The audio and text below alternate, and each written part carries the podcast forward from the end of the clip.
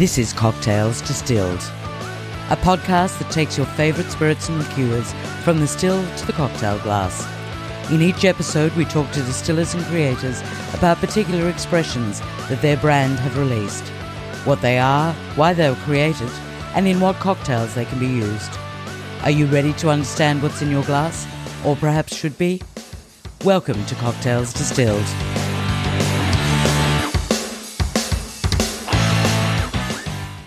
Welcome back to Cocktails Distilled. Today we are looking at the very niche yet thriving world of heritage grain whiskey. Whilst heritage grain may sound highbrow, yet for distillers like Al Laws, who started Laws Whiskey House in Colorado more than a decade ago, heritage is all about flavor and giving the liquid the respect to be done right. As Laws prepares to start the year with a series of new releases, we talk to him about grains, small scale distilling, and the faith required in every step of the whiskey making process. Thank you for joining us, Al. Thanks for having me. Now, there's quite a movement towards heritage grains. What impact do you think this is having on the whiskey industry? Well, I think it's it's like anything else as you look at your industry and as, as you look at your products and you're like, well, how do you make them better? How do you make them richer? What were they originally? There's a lot of kind of nostalgia in whiskey for sure. And it's kind of like, well, what was it back when they started all this 100 years ago? For us, because we're new, it was like, well, this is how we differentiate ourselves. And we're looking for differentiated flavors. Mm. We're not looking for the cheapest commodity input. We're looking for something that brings extra stuff to the table, which then we believe or we know provides a, uh, you know, a, a much richer and different whiskey experience. Now, for you, which came first, your interest in whiskey or your interest in heritage grains?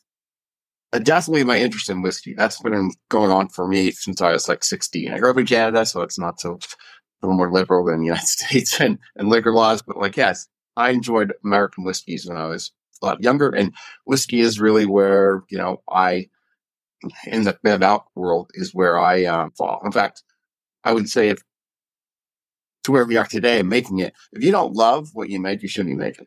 Yeah. Whether that's vodka or anything else. Whiskey, I think it's the most evolved spirit. So to me, it became something of a, well, I want to do it. So there's a lot of things to start out with when you are, are looking at at making the whiskey. And, and there's ways to do that right and, and to stay true to your techniques and to use traditional styles. And then following that, it was like, well, we wanted to be more local mm-hmm. to start because I believe the whiskey space in general is very in the United States is going to develop a lot like it it is in Scotland, where you have Speyside, Islands, Highlands, Lowlands, where there's distinctive styles that come from there. So I think uh, the United States is moving for that, mostly driven by the by the um, the craft industry. So when it came down to uh, us looking for differentiated flavors, and then also we wanted to be local, and we were looking at things like, well, hey, let's make let's make it from grains and all the inputs that come from uh, you know a radius around us. And we we tried at the beginning, and no one would sell us grain. This is before the whiskey movement had kind of blown up here and started to, you know, be everywhere and anywhere. And, and like literally there weren't small craft industries that supply industries like us yet. So we had to fight our way through that. And our first step was to find, um, almost by chance on a weekend where we ran out of a, you know, wheat malt that we had used a small amount in our four grain recipe. I needed to go get that because, you know, it's the weekend I can work on the weekend. I got a job the rest of the week. And so we went to a homebrew store, if you can believe that, right. and found wheat malt that, wow, this is really interesting. It's like, why, what is this? And the guy's, oh, this is a locally produced, grown, and then malted wheat.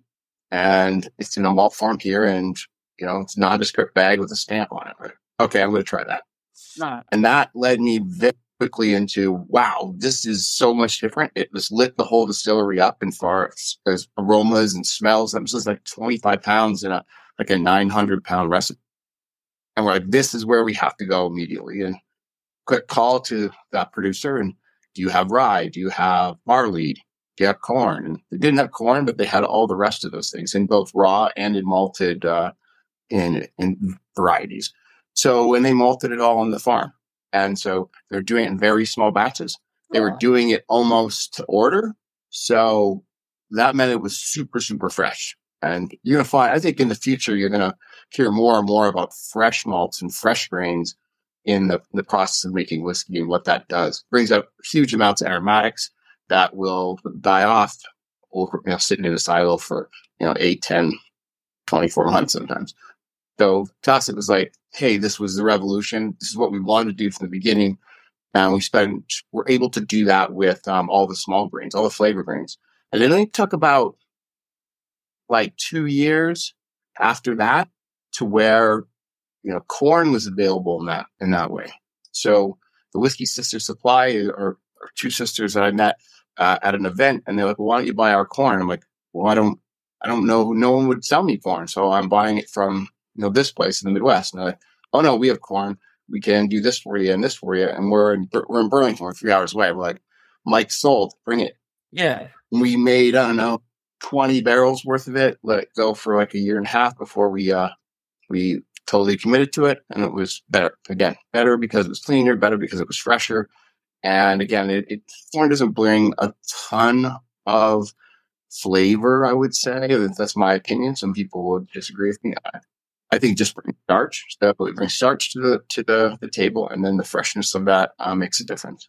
So then we were, you know, rolling with uh, 100% Colorado grown grain, we're using heirloom varietals of grains, and Yeah. you know we're using El Dorado mineral water out of the ground from another part of Colorado to cut it to, to barrel strength.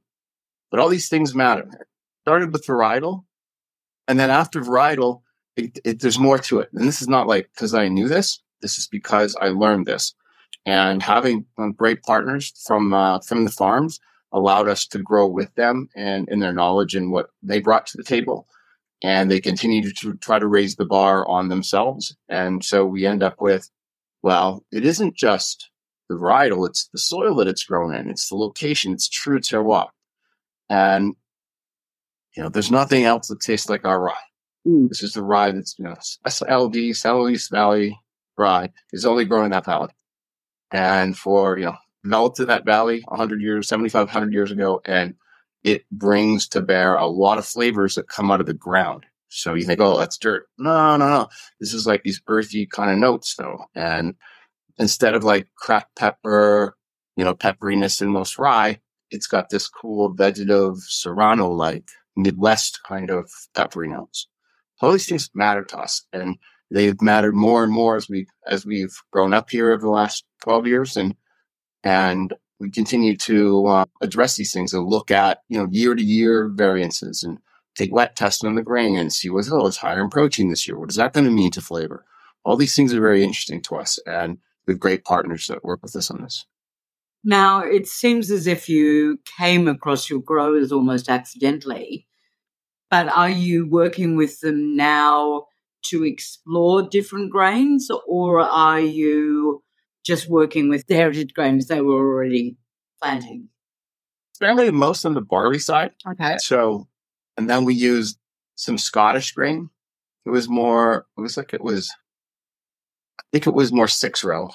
And, you know, they planted part of the field now. We took all that, made whiskey with it. Different malting techniques on the rye side for the rye malt, mm. because we make 100% rye. So anything that we can vary there. And, and again, year to year, there are differences, but we definitely work with them on, on this, on malts that we want to have modified. So what that means to the average person, probably nothing, but what it means is that you can buy all kinds of different barley malt, right? Like chocolate malt, abbey, like all these things that, that they're slightly modified in their roasting Right. and you can get different flavors out of it. It's very important for beer because those flavors will will be there in the beer in the end. Whereas when you're distilling it, some of the stuff doesn't carry through the distillation, others do. And, and often they change. So to work with them on, you know, we use a caramel 60 malt sometimes in barley Mhm. and their caramel 60, probably more like caramel 120. If you looked at, you know, competitive set one, but they customize made it for us. So like, well, we want more of this, we want more of this, and they can, they can tweak that and they will. And again, we're not out 20 tons of something every time they make something, right? Mm. So they're small enough to be adaptable small breweries who care about this and uh, small distributors like ourselves that definitely care about this. So we're working with them on, on both, you know, varietal selection and, and then again, modification of, of malts or combinations is, is really fun. And then they're very smart at it and they, they, they look at everything very closely. They're, they're doing a, a study on fresh malt with uh, Colorado State University right now, which should come out this summer. Now, for somebody who is maybe just getting into their whiskies and has never experienced a heritage grain whiskey before, mm. how will they find the flavor different? Well, I think if you're starting out making it, you should make both and then see the difference. It'll show up immediately in the clear spirit before it goes into the into the barrel. And then just, you know, run five or six barrels, test barrels of each and then and, and see how it develops. Um, our wheat oh. varietal we use is a Centennial white wheat. So it's a spring wheat. It's grown or it's developed for Colorado, Centennial State, and it, it, provides some of the most interesting parts of all of our whiskeys. So in our wheat whiskey, it's 100%. So it has these huge orange notes that are unmistakable. Um, a lot of cool flower, honey flower, honeysuckle kind of. This is crazy. It's there at the beginning, and, and the the wood the barrels definitely accentuate it to a point with after six, seven years, it, it tastes like a cocktail already. So like they'll share. See, but in order to do that, you gotta, you gotta kind of wade into it. We keep, you know, we've been a 60, 20, 10, 10, four grain recipe with, you know, 60% corn, 20% wheat, 10 barley, 10 malt for quite a while. But we still make other things that tweak that and try to see what will, you know, what would take over. At the beginning, we had the rye is so strong, it takes over even at 10%. Wow. So we had to make, you know, production adjustments to denature it a little bit. So it did, so we didn't have it take over the wheat and the, you know, the nice oranges and doughiness, and cinnamon bun, if you will, things that come from the wheat. And, and then the nuttiness that comes from, from the, from the body. We didn't want that to, to, that to take it over. So we made some adjustments there. Yeah. But we keep trying to like, well, what what's the right combination? We like what we make, but we always wanna tweak something and but again, not everything, just one thing and see what we end up see what it ends up being. And again, year to year, we have differences in those those major grains are all like they're very different every year. Rye in particular can just be wildly different depending if it was too wet in the spring. It could be super large in size have too much protein, which means we have to change the processes in order to take down some of that. But the flavors are there, and the flavors, the so we talked about you know terroir and you know varietal, but there's also something that the TTB isn't recognized really yet as like vintage. So what year it was made, and that they, they don't allow you to put that on the label, but it's there. So we don't cross marry grain years in our single grain whiskeys. So then we have that. We have that little bit of extra Provence that uh, we can talk to. It means something to us. Do you distill it in a different way, a heritage grain from a non heritage grain? We have not. We still stick to, especially on, on Mash, we stick to a very specific grist of the grain so that, you know, there's a certain amount of flour in it, there's a certain amount of like this X size and Y size, and you get the most out of the actual kernel. And then we have and we continue to, it's not as important as it was in the beginning for us. We found that we can do this without being so specific, but we used to use an inverted stepped infusion mash, which is the inverse for beer where you would start cold and then add certain grains and bring it up. So here we will wanted to basically add the grains to the cook at the point where they would liquefy properly, gelatinize properly, and, and basically maximize their flavor. And so the main thing I've already des- described is that the rye was taking over. So we had to move that up right. and cook it with the corn at a higher temp. And then the rest, we still added those, you know, 153 and then 148. Like we add these things at the temperatures to maximize those, those flavors. We don't want to get rid of them. We want to accentuate them and bring them forward and temperatures matter the most.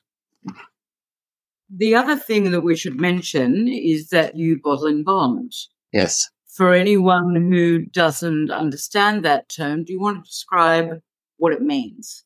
Yeah. So we from the beginning, I'm, I'm a whiskey geek. So bottle and bond has meant a lot to me because it means something in the process and it means you've taken a certain amount of care. And it also means that you actually made the whiskey, which in the world we're in with so much of it sourced, uh, we wanted to plant that flag and say, we made this. We're following all the, the strictest standards for whiskey making in the world. And those standards stem from the Bottle and Bond Act of 1897 here in the United States.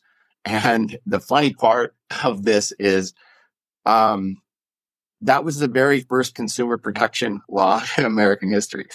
it went after the whiskey first. I didn't know it was. That's interesting. Yeah. Okay. So, and it was because during that time, federal government tax revenues were half based on whiskey. So that was where they're getting the revenue. So then there was unsavory types making or taking clear, I don't even know, in bad spirit and then putting prune juice and, you know, tobacco spit and everything in it to color it and then sell it. So the consumer was getting, they didn't know what they were getting. So the Bottle and Bond Act brought in a standard that said, hey, if it's bottled and bond, it means it was in a federally uh, regulated um, rick house and it followed a whole bunch of standards so that all these you know unsavory things wouldn't happen to it. So the whiskey today, but the Bottle and Bond Act doesn't really exist as something they enforce today, but it still exists on the books. And it's used by enough companies and it's increasingly being brought back again. I think some of this nostalgia, but it's also because I think that the craft movement has looked at this and said, well, this is a way to say and show that we're following these standards. And this sta- these standards are basically you have to make the, the whiskey within a six month period. And those two periods are January to June or July, December all the whiskey that goes into that batch. And I think this is a batch thing more than a single barrel. Some people do single barrel. Right. Bottle and bond should be a batch. So all the whiskey has to come from those six months. When you're small like us, that's tough. Yeah. Because you're not making it every day. You're making, you know, a month and a half of bourbon, then you're making rye. And so what you have to pick from right. is different. And so you have to be pretty dialed in on what you make to make sure you have a uniform consistency. And yeah. the yeah. what goes in the barrel matters. In Kentucky, they used to talk about seasons or, or how many years yeah. its, its age essentially is in how many summer seasons it saw. So the stuff in the June ending six months goes into a period of much warmer temperatures and they get different things out of the barrel at the beginning than something that went in um, the December ending quarter. Yeah. Right. So Season matters the most. It has to be made by a single distillery during that period. It has to follow all the straight whiskey standards and go into new charred oak and come off the still below 160 and be in the barrel below 120. All those things still apply. Yeah. And then it has to sit in a bonded federal warehouse, which if you're making this, you have one of those. Back then, they had a revenue guy with a gun and keys to the place, and you couldn't get anything out of there because it was protected. Today, it's you're definitely well, you can be audited, so you better follow all the rules. And then it has to sit in that warehouse for four years minimum. Yeah. Our stuff we started for now, we like the seven to eight the best. Some people like our six stuff, but we make most of the stuff in that seven to eight range. Right. And then has to be put into glass or bottled at a hundred proof. So those are the rules that go around. And I think the, the hardest part is, you know, it has to be made by a single distillery. Mm. And then, you know, even in Kentucky, when you have many, many different federally bonded rick houses, it becomes difficult because all your rick houses have different DSPs. So it's, it's even harder for a company, I think, unless they know exactly where it's coming from because the, the warehouses matter as well and the, the, the DSP on them. So it's it's you know it's not easy, especially when you're small. You don't have a lot of barrels to pick from, and you're you're trying to create this. So we're big behind it again because we got to plant the flag, and we believe it says something about what what we do and how we make something. I'm curious as to how, in this day and age, especially, um, as you said, it's not it's not enforced in anymore. How easy is is it to get your warehouses bonded? Well, what, we have areas within the warehouse. If we move the barrels across a, you know, doesn't even have to be painted a line, we technically need to pay tax on it again. So it needs to stay. So it can be within your warehouse. It doesn't need to be the whole warehouse. Well, you have to d- identify the bonded area in your warehouse to get your your DSP uh, distilling permit. Right. And to extent you ex- we expanded a few years ago, and we have another uh, warehouse about 15 miles away And we had to spend quite a bit of time for them to approve it under the same DSP. So typically they want it within eight miles or something like that, but we like showed, but this is all the same thing. It's, it's just the way the roads were and, you know, uh, but you ha- it's not, it's not like they just go sign that and let you do it. Yeah. You gotta, you know, we wrote 10 pages describing, you know, traffic patterns and weather patterns and things that change. Like, yeah, it's, it seems like it, but it, they're keeping, they're trying to keep to a standard. And yeah, that's why American whiskey, Scottish whiskeys are, I think, better because there are standards. When there aren't standards, then you don't know what you got and it doesn't protect the consumer. Mm. No, understandable. Tell us a little bit about your new releases. Sure. So we have a few things coming out of our seasonal releases. So we have a bonded seven year old wheat whiskey, a bonded San Luis Valley seven year old rye whiskey, and their bourbon, which will be the first one, our four grain bourbon. This year, we like the seven year old barrels better than the eight. So we're going to try something different and we're going to lighten it up a little bit. When we look at stuff, we try to look at what we have, how many we're going to harvest, and then what do we want the flavor profile to be this year? Last year on the bourbon, we wanted it kind of bigger and, and heavier. And mm. because we're in a mile high area and we're right against the Rocky Mountains, we have a lot of barometric pressure swings. So we get a lot out of the wood right from the beginning. So our whiskeys, once they get above, you know, eight years old and stuff, start to be pretty heavy. So this year we want to go a little lighter yeah. and something that finishes with a little brighter. I'd call it like sour mash corn finish. So that's what we went with. It will be out in about six weeks, I think. It's in the tank now. And then the rye whiskey this year, it's from a particular year and the grains were a little different that year again, pretty light bodied. I think it has a little more mint to it than normal. That one where we like seven. I don't think we'll move it from seven. We have some 10 year that we've put out and it's big too. And I think, uh, I think we found something, you know, kind of a sweet spot for how our rye develops.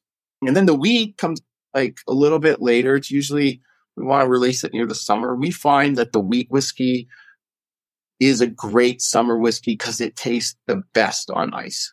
And I don't typically use ice in my whiskey. I will splash everything with some water, but the cold and then the melting of the ice with the wheat whiskey tames it's it's got a little cool like fire to it, like summer fire, like right. hot winds.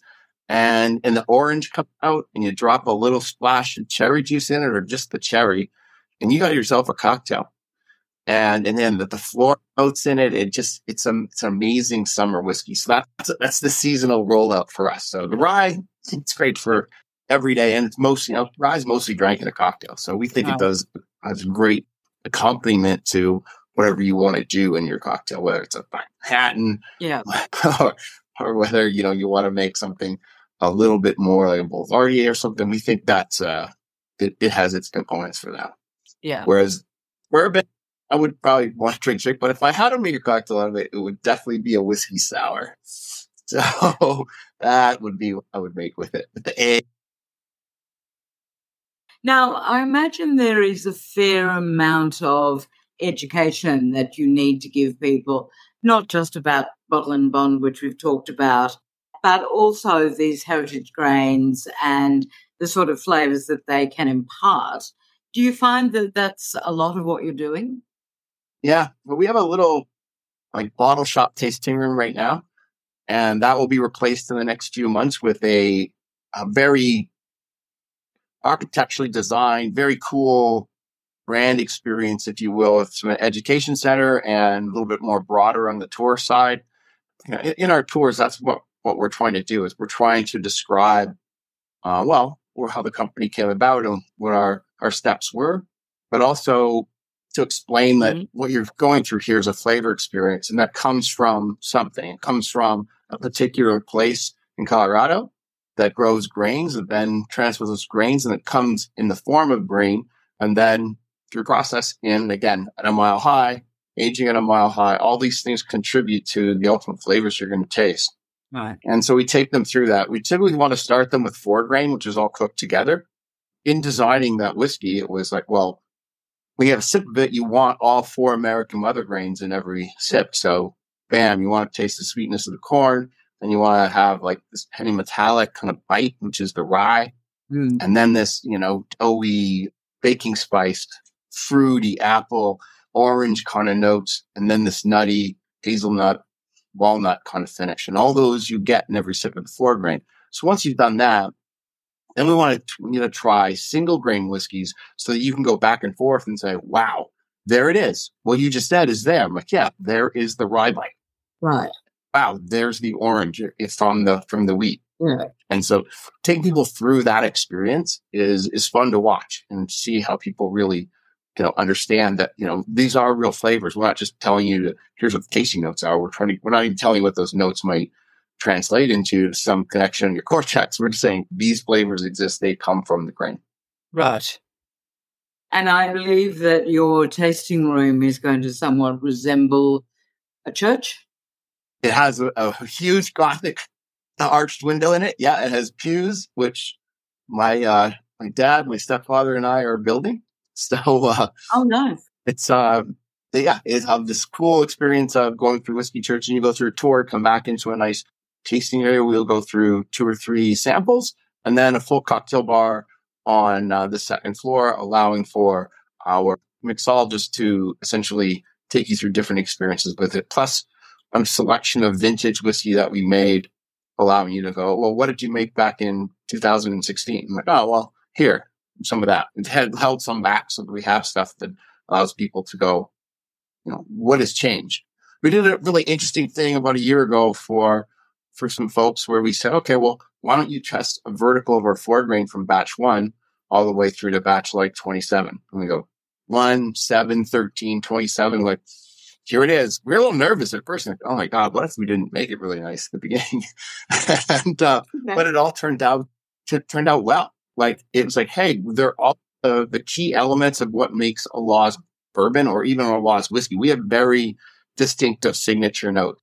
Orange Pekoe black tea and, and these fruity notes all are in every one of our, every one of our, our whiskeys, Right. which we believe that's, you know, may, might be somewhat attributed to use, but it's mostly to, attributed to where the grains come from and the ground they're grown in. How do you want somebody to approach your liquids?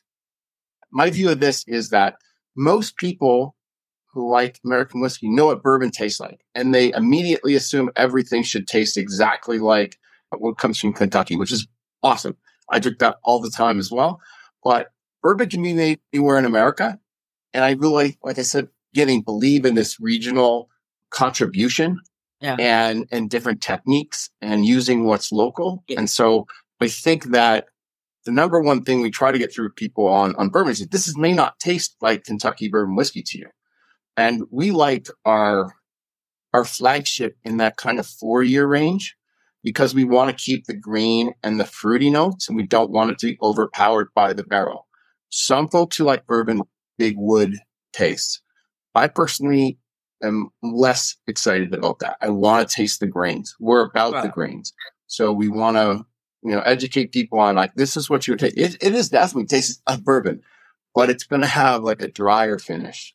Yeah. It's not going to be as sweet right up.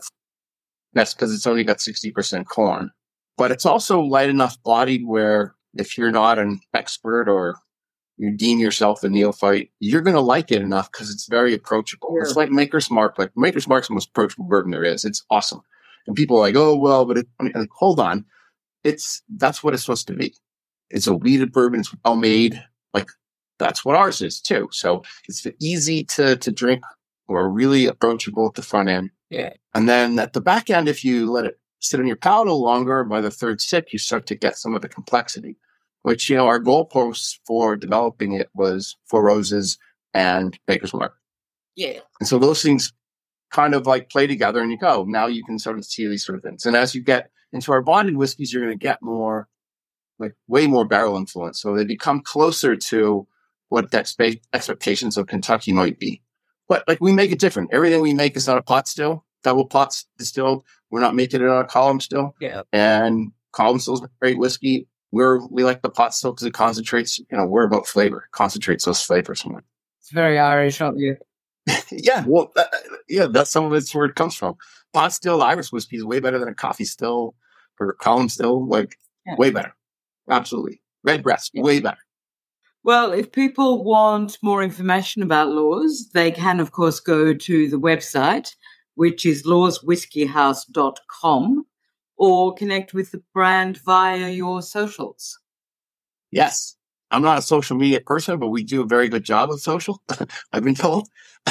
um, but uh, yeah, the, there's definitely a lot of information you can get a vibe for what our culture is. And and then come visit us. Like we have we have an experience right now that's people go, oh, it's kind of like a little hole in the wall kind of thing. Yeah, it is, but you're going to get so much more out of it in the tour and the information is that we're very educate forward.